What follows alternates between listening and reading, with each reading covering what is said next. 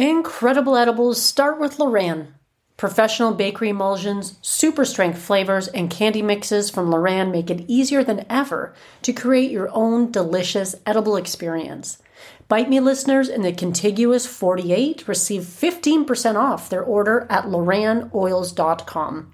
Just enter Bite Me 15 at checkout. For listeners outside the 48, email customer care at lorannoils.com for a list of distributors and retailers near you and tell them Marge sent you.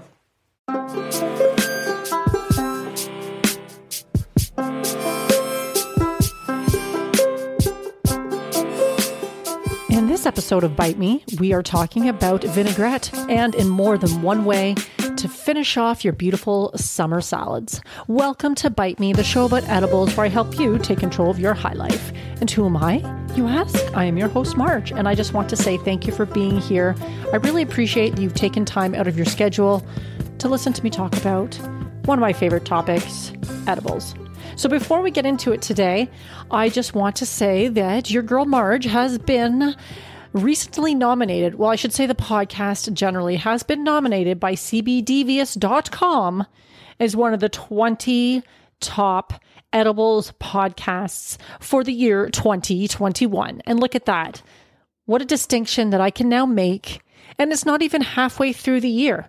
I mean, that was really great news when I got that notification from the CBDevious or CBDevious folks. I was pretty happy to see that because I put a lot of blood, sweat, and tears into this podcast and to have it recognized in such a way really is meaningful. So I will link to that article in the show notes. I will say a lot of the other edibles podcasts are on that list, have nothing to do with cannabis. They are cooking podcasts and the like. But if you're listening to this show, I would surmise that you probably also enjoy spending time in the kitchen. And you never know, you might find another podcast that will spark some creativity in the in the kitchen for you as well, regardless of whether or not you have cannabis in it in the food that you're cooking. So Anyway, yes, check out that article. I'll link to it in the show notes. You might find another uh, podcast worth worth listening to, and I was very happy to hear that. And a lot of the reasons that I was nominated uh, for this distinction was because of you.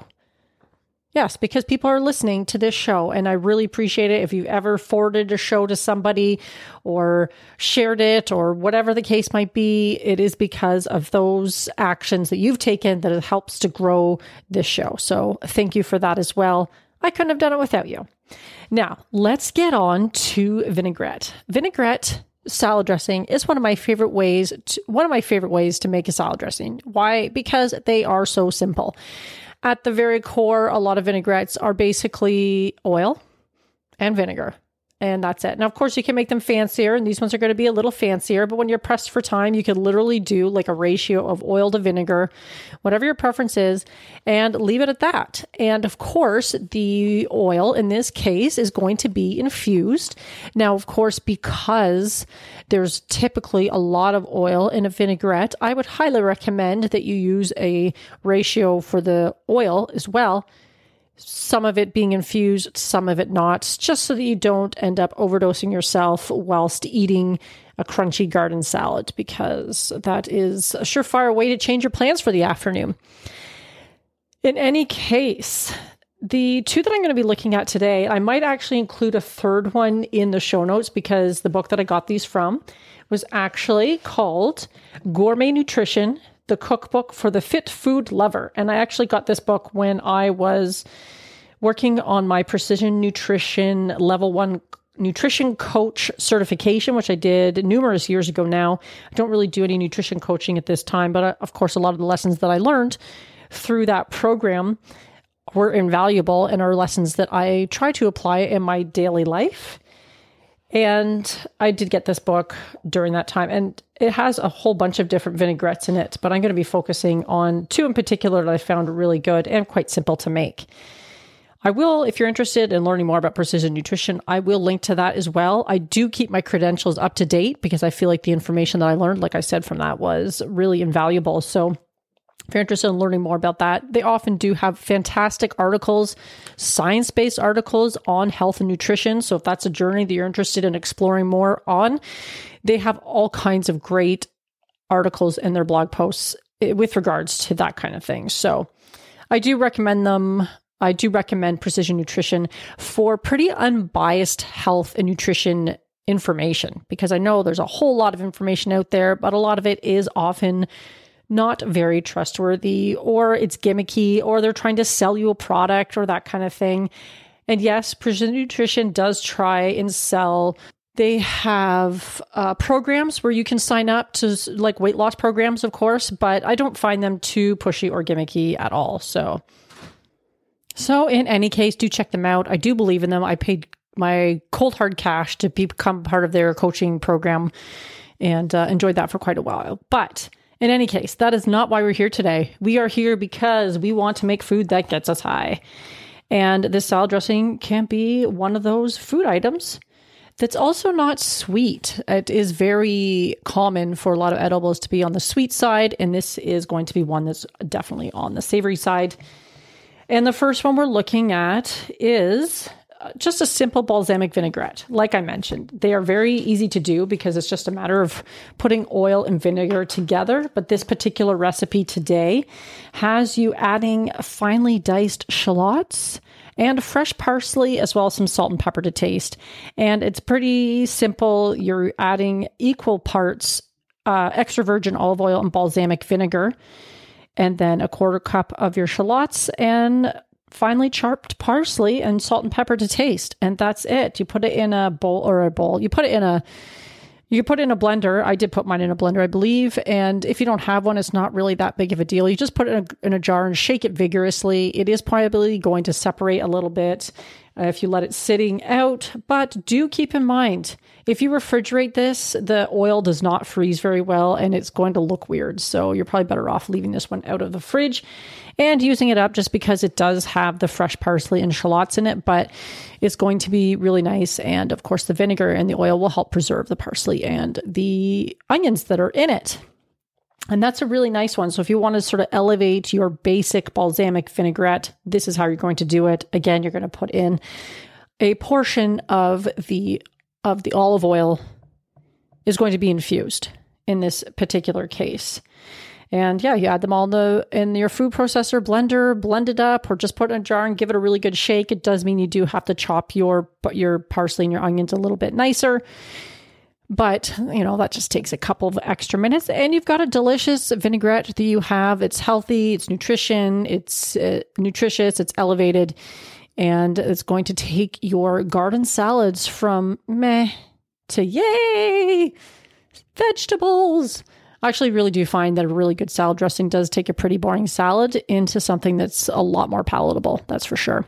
And this is coming from somebody who does eat a fair number of salads. The other one that I want to talk about is the roasted garlic vinaigrette. And this one was quite nice as well, but there is an extra step you have to take with this particular one because, as the name implies, you're roasting your garlic that goes into this particular vinaigrette. And what do you need for this one? You need some extra virgin olive oil is calling for a half cup.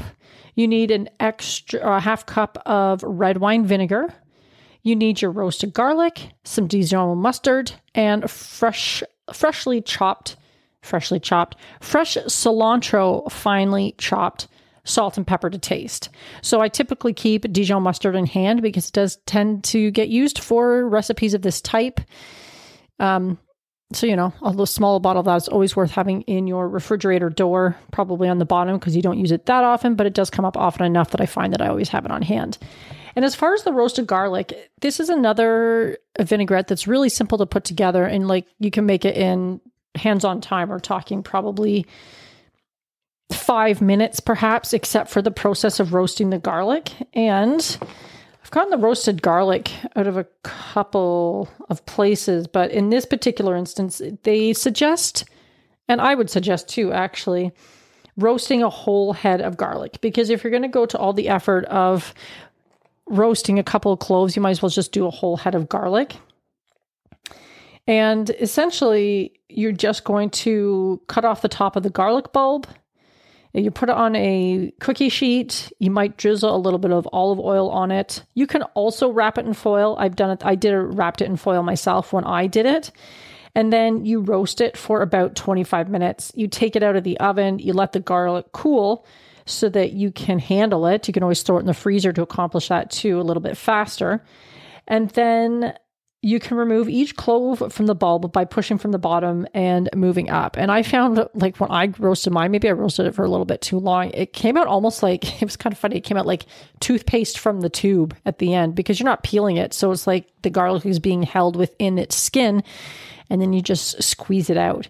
Now, I'm not sure if it was supposed to be like that. Maybe the one that I had just ended up being a little, maybe I roasted it for a little bit too long. But if you have more solid garlic cloves, you can preserve them by covering them in olive oil in a jar. And then you have that garlic, roasted garlic for other recipes that you might want to use it for. So it's sort of a bake once, use numerous times sort of of uh, proposition. Now, it doesn't really give you, it tells you that you need for this particular recipe. Where did I see that?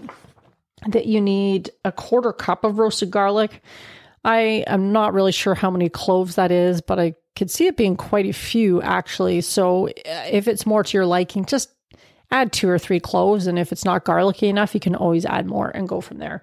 And so once you've gotten that, the roasted garlic part, and I am going to be using roasted garlic in next week's episode as well. So if you do want to roast some garlic, by all means, save two or three heads or cloves rather, not heads, so that you can use it for next week's recipe too. But again, it's a nice item to have on hand. Cover in olive oil, throw it in a cupboard, and it'll be ready for you when you want to use it next, whether it's for the recipe for next week or whatever else you're doing in your kitchen. Simple enough to do. Now, the other thing I wanted to mention is that oftentimes you have these recipes that call for fresh herbs. And I know we're getting into spring and summer. I haven't picked up any yet, but I do plan on putting some fresh herbs out and some uh, in some pots on my deck so that I can grab them when I need them. But a lot of the times I see a recipe, it'll be like, you need a quarter cup of parsley, and you chop that parsley, and you're all happy because you got the fresh parsley, and it's so great, it's so good for you, and blah, blah, blah, blah, blah. And then you wrap it up in whatever way you're wrapping it, and you put it in the fridge. And then the next time you need it, you you go to your fridge and you pull it out, and it's been a lot longer than you thought since you bought it and since you put it in there.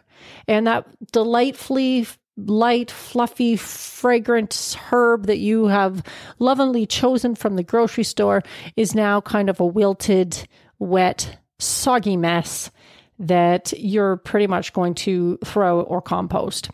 And I, if I had a dollar for every time I did something like that, I could probably retire. I hate, and I really hate wasting food like that when you just buy something and you put it in your fridge and then you kind of forget about it because you don't really need it.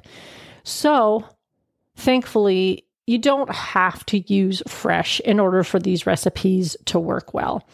And it's really just a matter of finding the proper ratios. And I found a website and it seemed to make sense to me because I always wondered if you don't want to use fresh because you don't want to bother going to the store, you have everything else on hand except for the fresh stuff, or you're just like, I don't need to buy a whole head of whatever or a whole bunch of whatever just to use a couple tablespoons and then have the rest of it probably go bad in my fridge. Well, dried herbs are your best friend here. And essentially, what you're going to do is just figure out the ratio. And this website here suggests, and where did I get this website? It's basically a kitchen website, or the kitchen.com. If you've looked up recipes at any point in the last however long, you probably have seen these uh, this website pop up. But it, the the the website or this article is called The Correct Ratio When Substituting Dry Herbs for Fresh. So, one tablespoon fresh herbs is going to be the equivalent of a teaspoon of dried herbs. So, if you're finding that you just can't get to the store or it's going bad too often, simply substitute for dried herbs or just go a little more crazy on your salt and pepper. I mean, the dry herbs or the herbs are very nice to have in there, but you can certainly substitute for dried herbs. And I mean, on a couple of these, I feel like the balsamic vinaigrette, if you're not partial to parsley, you could probably substitute all manner of different herbs to your liking. It doesn't have to be parsley. So if it's just easier to do, go the dried herb route, that's what I would do because herbs in the store are often not that inexpensive, depending. And the ones that come wrapped in all that plastic, you know, the ones where you get like, I don't know, three twigs of something and it comes in a plastic container, like that's a lot of waste as well. I don't, I don't know why you can't buy bunches of barley, uh, uh, parsley. Uh, what am I trying to say? Basil I guess oftentimes you can, but more often than not, it seems the parsley and cilantro comes just free, and then all the other ones seem to come in these little plastic containers, at least in the stores that I've been shopping at. So there's also that component too, where I sometimes don't want to buy something from the grocery store because it has all that plas- wasteful plastic, and I just don't need that much. The other option, of course, I suppose you could do is you could freeze some of the herbs as well uh, if you're going to use some and then you know that you're not going to be using those herbs for something else, you could freeze them for a later date for when you do need them. Or you could just try drying them yourself. That's something I've actually never done, but I'm thinking because I have some herbs in my fridge right now, actually, the parsley and the cilantro that I use for these recipes. And I'm not too sure when I'll be using them next. So perhaps I should consider drying them so that I can make my own dried herbs. How would that be? So there's definitely options, folks. Don't feel like you have to go out and spend money on something that's just going to go bad in your fridge. I've been there. I totally understand. So, the other ones that I'm probably going to include, even though I'm not going to talk about them in this podcast because we're kind of getting into the same subject matter, is let's see, there's a Greek vinaigrette that looked very, very nice. I've got the book open right here in front of me. And so I'll include the recipe for the Greek vinaigrette. There was also a caramelized, and that one, the Greek vinaigrette was an olive, would be an olive oil based vinaigrette so that you can use your infused olive oil partial, partial infused olive oils. There's also a caramelized shallot vinaigrette. Now, that one uses a cold pressed sesame seed oil, which sounds quite lovely. It also has the balsamic in it, but unless you want to go ahead and try infusing sesame oil, but sometimes you're getting into specialty oils you might not use too often. So instead, it calls for honey. And I love having infused honey in my pantry all the time because I find it a really versatile. Um, it's a really versatile infusion to have, and that one calls for honey, so you can you can just use infused honey in that one instead of having to go and infuse something else altogether. And then finally, there is, if I can find it here, the orange sesame vinaigrette. And again, that one is using a cold pressed sesame oil. Um, it sounds lovely too, but it has honey in it as well. So that's going to be a honey based infused vinaigrette there for you. So I'll include the recipes for those. This is like a big vinaigrette vinaigrette roundup post so that you have some recipes to keep you going through the whole summer. Encourage you to eat more vegetables and and uh, if you're growing vegetables in your garden, more power to you. That's wonderful. I do not really grow vegetables in my garden. I do grow weed, however, but that's a special kind of vegetable, isn't it? But I get a lot of shade in my yard, so I don't really grow vegetables. And I also have a lot of squirrels. And I found even when I put, I used to try to grow some things out of my deck in big pots, like um, Tom Thumb tomatoes or tomatoes, uh, strawberries, that type of thing. But the squirrels were always digging into them and they got more of the produce than I did. So you know, the backyard squirrels are great. I love watching them run around and play sometimes, but I'm certainly not growing vegetables to feed the local wildlife. I would prefer it for myself. So I really just kind of gave up. But I definitely do like to frequent farmers markets and buy the freshest stuff that I can. And why not make those fresh vegetables taste even better? And of course, any kind of vinaigrette like this, I'm sure you can think outside the box and use it on other items as well. Some of these might work really nicely as marinades for food for your barbecue for for the oven as well. So don't be afraid to think outside the box. So amazingly, I found enough to talk about about vinaigrette. Who knew someone could wax poetic about the the lowly garden salad, but here we are. So I hope you enjoyed this episode.